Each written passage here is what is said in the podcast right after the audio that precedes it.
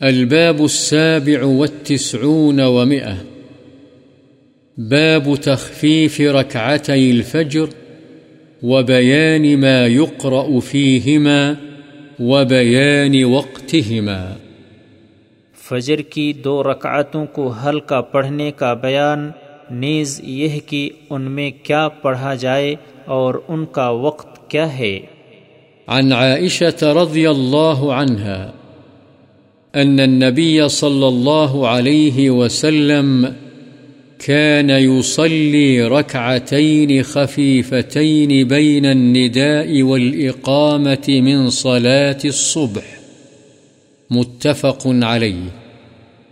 وفي رواية لهما يصلي ركعتي الفجر فيخففهما حتى أقول هل قرأ فيهما بأم القرآن وفي رواية لمسلم كان يصلي ركعتي الفجر إذا سمع الأذان ويخففهما وفي رواية إذا طلع الفجر.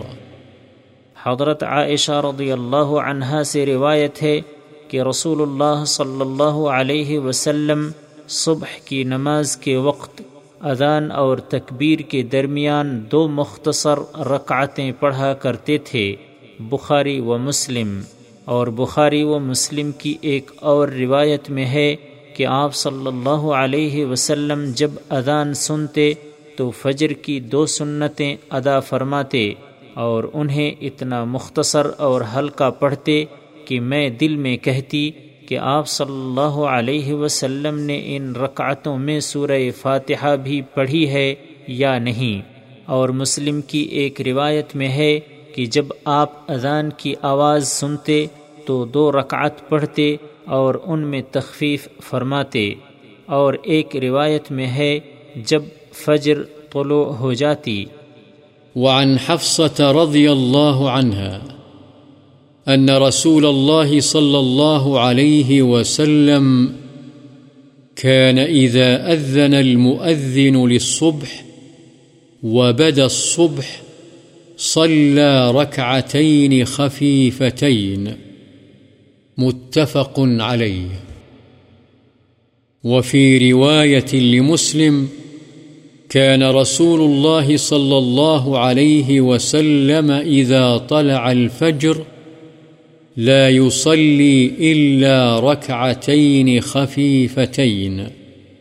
حضرت حفصہ رضی اللہ عنہ سے روایت ہے کہ جب معذن صبح کی نماز کے لیے اذان دیتا اور صبح واضح ہو جاتی تو رسول اللہ صلی اللہ علیہ وسلم ہلکی سی دو رکعتیں پڑھا کرتے تھے، بخاری و مسلم۔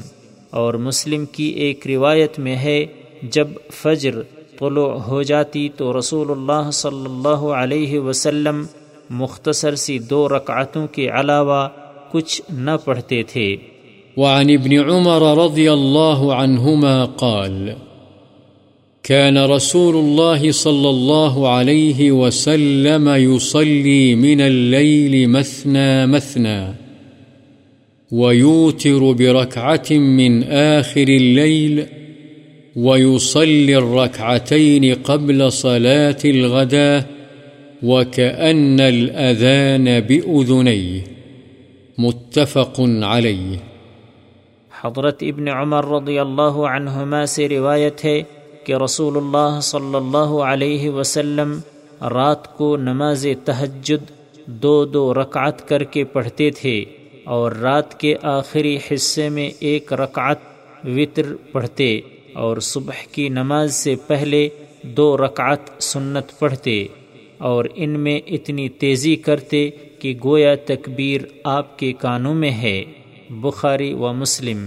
وعن ابن عباس رضی اللہ عنہما ان رسول الله صلى الله عليه وسلم كان يقرأ في ركعتي الفجر في الأولى منهما قولوا آمنا بالله وما أنزل إلينا وفي الآخرة منهما آمنا بالله واشهد بأننا مسلمون وفي رواية في الآخرة التي في آل عمران تعالوا إلى كلمة سواء بيننا وبينكم رواهما مسلم.